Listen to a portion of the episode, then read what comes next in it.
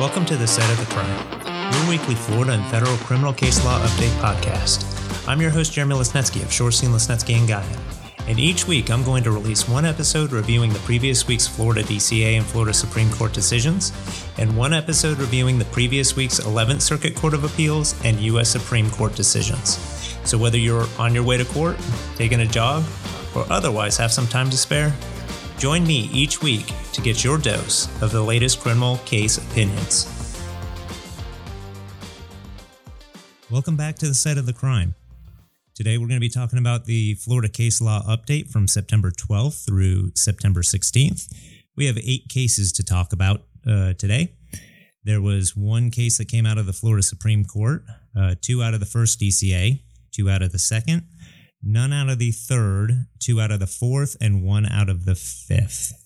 So let's jump right in. Uh, our first case on today is Mosley v. State. And this is a Florida Supreme Court case that was released September 15th, 2022.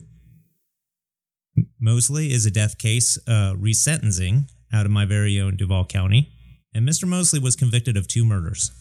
He was sentenced to life on one of those murders, and he was sentenced to death on the other by a jury vote of 8 to 4.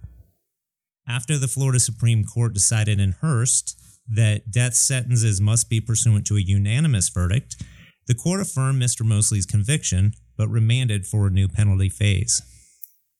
During the second penalty phase, Mr. Mosley represented himself, and the jury unanimously voted that the aggravating factors outweighed the mitigating circumstances and recommended death. Mr. Mosley uh, accepted the trial court's offer to have counsel appointed to represent him at the Spencer hearing. Seven days before the hearing, Mr. Mosley filed a motion entitled Unequivocal Demand to Immediately Represent Myself Pro Se. When the hearing began, the prosecutor brought up Mr. Mosley's motion, but the motion was never addressed after that. Instead, the hearing turned towards addressing a motion for a new penalty phase trial. The trial court denied the motion for a new penalty phase and asked if there was any reason why sentence should not be imposed, and Mr. Mosley's counsel said no. The trial court sentenced Mr. Mosley to death and addressed Mr. Mosley's motion to represent himself, but asked about it in relation to an appeal. Mr. Mosley stated that he wanted to represent himself at the Spencer hearing, and the trial court responded that we were well past that. Mr. Mosley's appeal followed. The issue on appeal was whether the trial court committed reversible error by failing to address Mr. Mosley's motion to represent himself at the Spencer hearing. The Sixth Amendment provides the accused a constitutional right to conduct his own defense. An accused may waive the right to represent himself. A request to represent oneself at trial can, in the trial court's exercise of sound discretion, be denied when it is untimely. A motion made well in advance is timely. One made on the eve of trial or after trial has begun makes it difficult for a trial court, without granting a continuance, to explain to the defendant the significant responsibilities that attend self representation. A court may, in its discretion, give weight to those considerations in denying an, as untimely a motion for self representation. Subject to these considerations, once a defendant makes an unequivocal demand to represent himself, the trial court must conduct a Faretta inquiry to determine whether the defendant is knowingly and intelligently waiving his right to counsel. A trial court's failure to do so is per se reversible error. A court may deny a defendant's demand for self representation without a Faretta inquiry if the demand is not made unequivocally and a court may deny an unequivocal demand without a Faretta inquiry if, but only if, it finds with or without regard to timeliness, the demand is designed to delay or disrupt proceedings. Here, the court found that Mr. Mosley's motion was untimely in that it was filed after trial had concluded, but there was no basis in the record to doubt that Mr. Mosley wanted to represent himself, and the trial court had ample time to consider it. However, the trial court did not explicitly state that it was denying the motion because it was un- untimely. Rather, the court found that the trial court deferred consideration of the motion until it was moot. And this, according to the Florida Supreme Court, was per se reversible error. The court also addressed Mr. Mosley's challenges to the penalty phase. The court found that the trial court's limiting of cross examination was within its discretion, where the court wouldn't let Mr. Mosley question a witness about hoping to get a sentence reduction for testifying where the prosecution and the court had not no power to reduce the witness's sentence that was already imposed. While bias, bias on the part of a prosecution witness is a valid point of inquiry in cross examination, the prospect of bias does not open the door to every question that might possibly develop the subject. The court also found that the trial court did not err by preventing testimony from Mr. Mosley's mother that his father sexually abused two of his sisters because there was no testimony that he had personal knowledge of the abuse or how it affected him. Mr. Mosley also argued that the trial court erred by failing to instruct the jury that it must find beyond a reasonable doubt that the aggravating factors were sufficient to justify death. But the court noted that this was an incorrect statement of law. The sufficiency and weight of aggravating factors in a capital case are not elements that must be determined by the jury beyond a reasonable doubt. Finally, Mr. Mosley argued that the trial court erred by refusing to consider a motion for an evidentiary hearing based on newly discovered evidence, but he filed it pro se when he was represented by counsel, so he was not authorized to file the motion in the first place. Case remanded for a new Spencer hearing and sentencing hearing.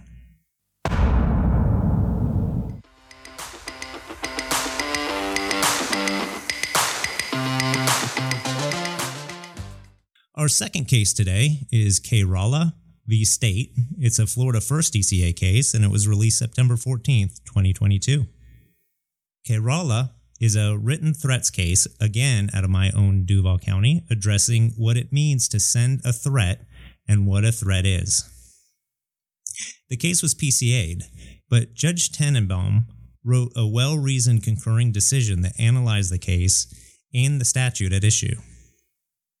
Mr. Khayrallah, displeased with being removed from the courtroom in a family law case, expe- expelled his hostility through a written threat sent through the clerk's office online comment box on the jury services page.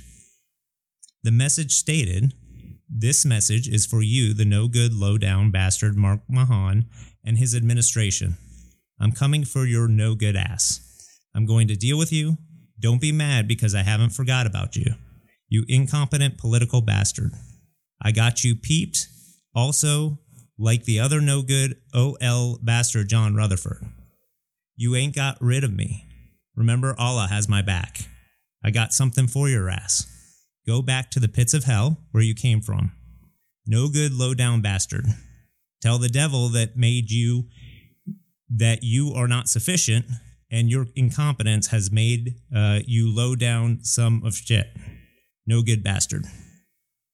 Mr. Khayrallah admitted to detectives that he sent the message to vent.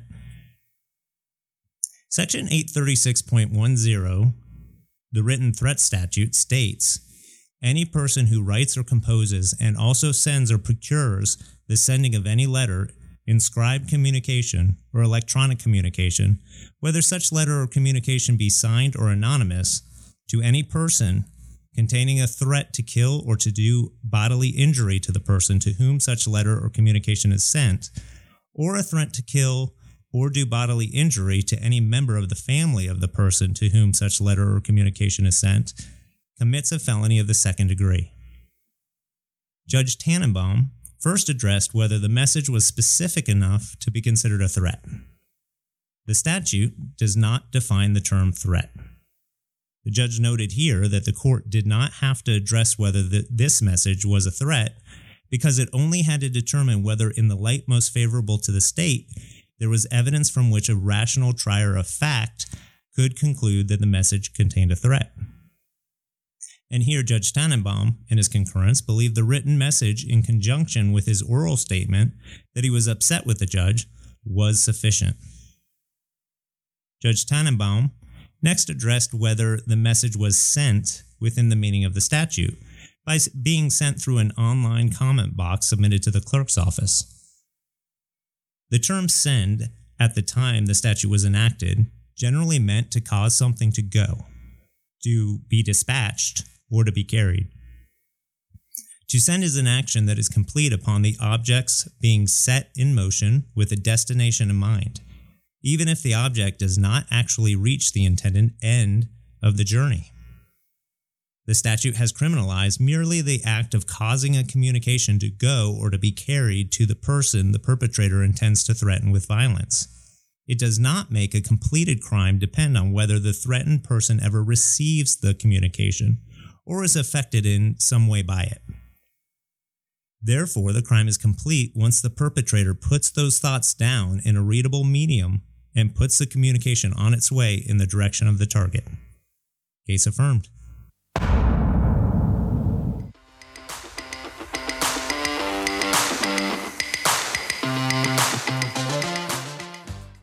Our third case today is Knapp v. State. It's another Florida First DCA case that was released on September 14, 2022. Knapp is a lawfulness of a traffic stop case out of Escambia County. Law enforcement observed Miss, uh, Miss Knapp leaving a known narcotics dealing location, so they conducted a traffic stop. Now, the justification for the traffic stop was that her rear view mirror, or excuse me, her rear view window was blocked with shoes, pillows, and blankets. Florida Statute 316.2004, subsection 2b, states that no person shall drive any motor vehicle with any sign, poster, or other non transparent material upon the front windshield, side wings, or side or rear windows of such vehicle, which materially obstructs, obscures, or impairs the driver's clear view of the highway or any intersecting highway. While issuing a citation under the statute, a canine arrived, conducted a canine search, and alerted to the vehicle. Officers found drugs and paraphernalia in the car. Miss Knapp filed a motion to suppress the evidence, arguing that the initial stop was illegal. Miss Knapp's argument was that the statute should be interpreted to prohibit blocking rear windows with items like those specifically listed in the statute signs, posters, and other non transparent materials that are placed upon the window. The trial court denied the motion, and Ms. Knapp appealed. The first DCA first discussed the canon of statutory interpretation called ejusdem generis, which stands for the proposition that when a general word or phrase follows a list of specifics, the general word or phrase will be interpreted to include only items of the same class as those listed. However, this canon only applies where the statute is ambiguous. Here, the first DCA did not address whether the canon applied in this particular case and didn't rule on whether the statute includes items that are not affixed to the rear view window because even if the officer misinterpreted the statute, because the mistake was objectively reasonable, the exclusionary rule does not apply and the evidence should not be suppressed. Case affirmed.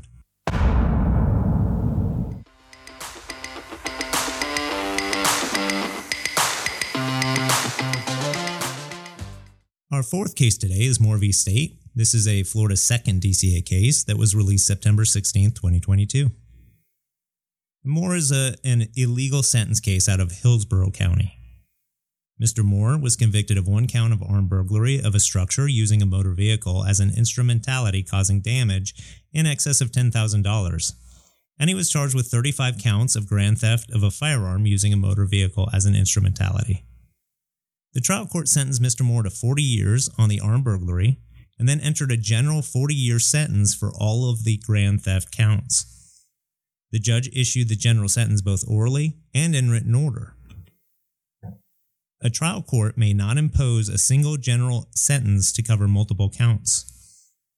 A general sentence aggregates all of the defendant's individual crimes into a new whole.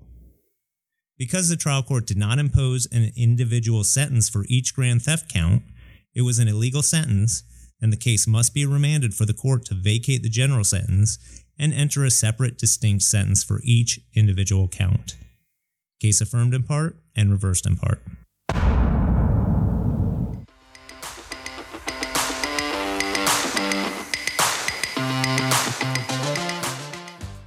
Our fifth case today is Tillman v. State. This is a Florida Second DCA case that was released September 16, 2022. Tillman is a sentencing error case involving conflicting oral and written pronouncements of sentence. Mr. Tillman entered pleas to several separate cases of failing to register as a sex offender. On one case, the judge orally awarded Mr. Tillman credit for time served. Although he wasn't entitled to it because it was a consecutive sentence, the court did have discretion to award it. The written order awarded no credit for time served on that count. It is well established that a trial court's oral pronouncement of the sentence controls over the written sentence. Because there is no indication in the transcript that the trial court intended anything other than to award Mr. Tillman jail credit, he was entitled to that jail credit. Case reversed in part to conform the written order to the court's oral pronouncement.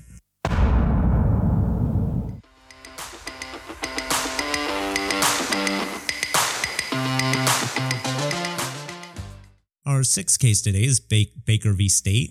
This is a Florida 4th DCA case that was released on September 14, 2022. Baker is a 921.0024 subsection 2 illegal sentence case out of Martin County. Mr. Baker entered an open plea to one count of lewd and lascivious bat- battery, 22 counts of possession of child pornography, and two counts of child pornography. His guidelines were 339.6 uh, months, or 28.3 years.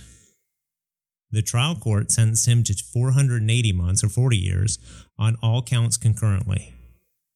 Section 921.0024, subsection 2 states the permissible range for sentencing shall be the lowest possible sentence up to and including the statutory maximum as defined in section 775.082 for the primary offense and any additional offenses before the court for sentencing. If the lowest permissible sentence under the code exceeds a statutory maximum sentence, as provided in 775.082, the sentence required by the code must be imposed. If the total sentence points are greater than or equal to 363, the court may sentence the offender to life imprisonment. The Florida Supreme Court has stated that if the lowest permissible sentence exceeds the statutory maximum penalty in Section 775.082, the lowest permissible sentence is both the minimum sentence and the maximum penalty for that offense. Here, the lowest permissible sentence exceeded the statutory maximum on all counts. Because the total sentencing points were greater than 363, the sentencing court only had two options life sentences or 28.3 years. Therefore, the sentence of 40 years was illegal. On remand, the trial court must sentence Mr. Baker to 28.3 years because any other sentence, including a consecutive sentence, would be greater than his original sentence, which is not allowed. Case reversed and remanded.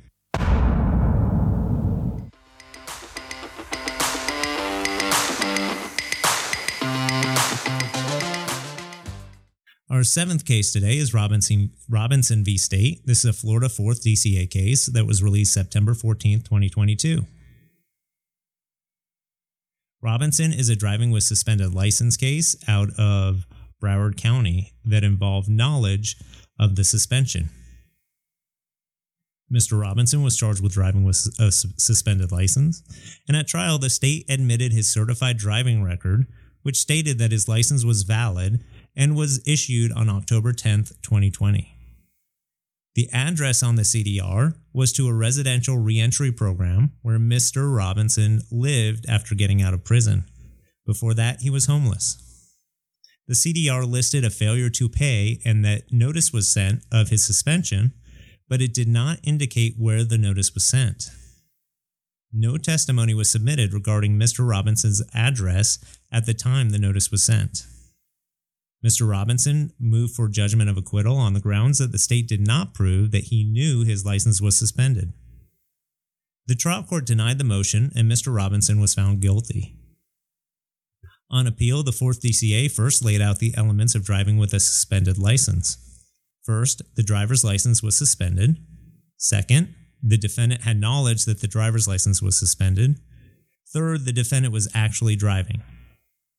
The element of knowledge is satisfied if the person has been previously cited, or the person admits to knowledge of the cancellation, suspension, or revocation, or suspension or revocation equivalent status, or the person received notice. Regarding notice, the state is required to prove that DHSMV mailed the notice to the last known mail- mailing address. Here, the driving record didn't provide where the suspension notice was sent, and there was no evidence of Mr. Robinson's last known address on file with DHSMV during that time period. Case reversed and remanded for entry of judgment of acquittal.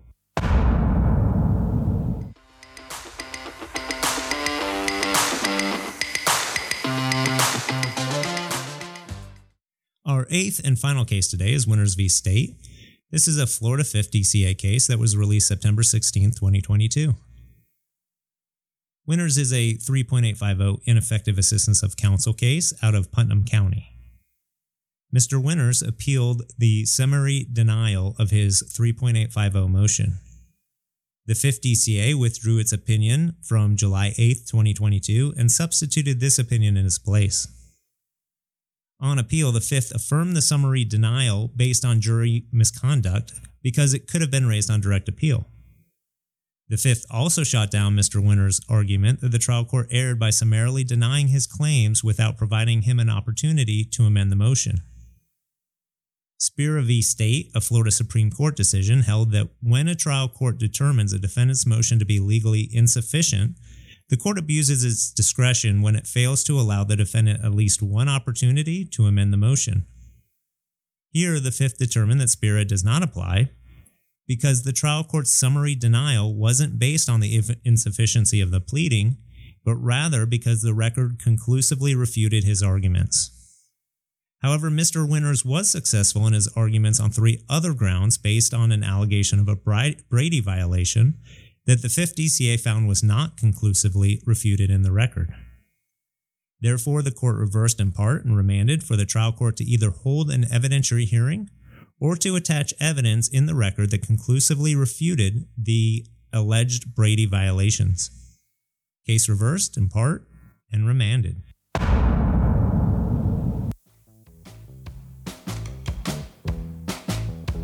And that's a wrap. I'm your host, Jeremy Lasnetski with Shorstein, Lasnetski, and Gihon, and this was another episode of the Site of the Crime podcast. If you enjoyed this episode, please hit the like button.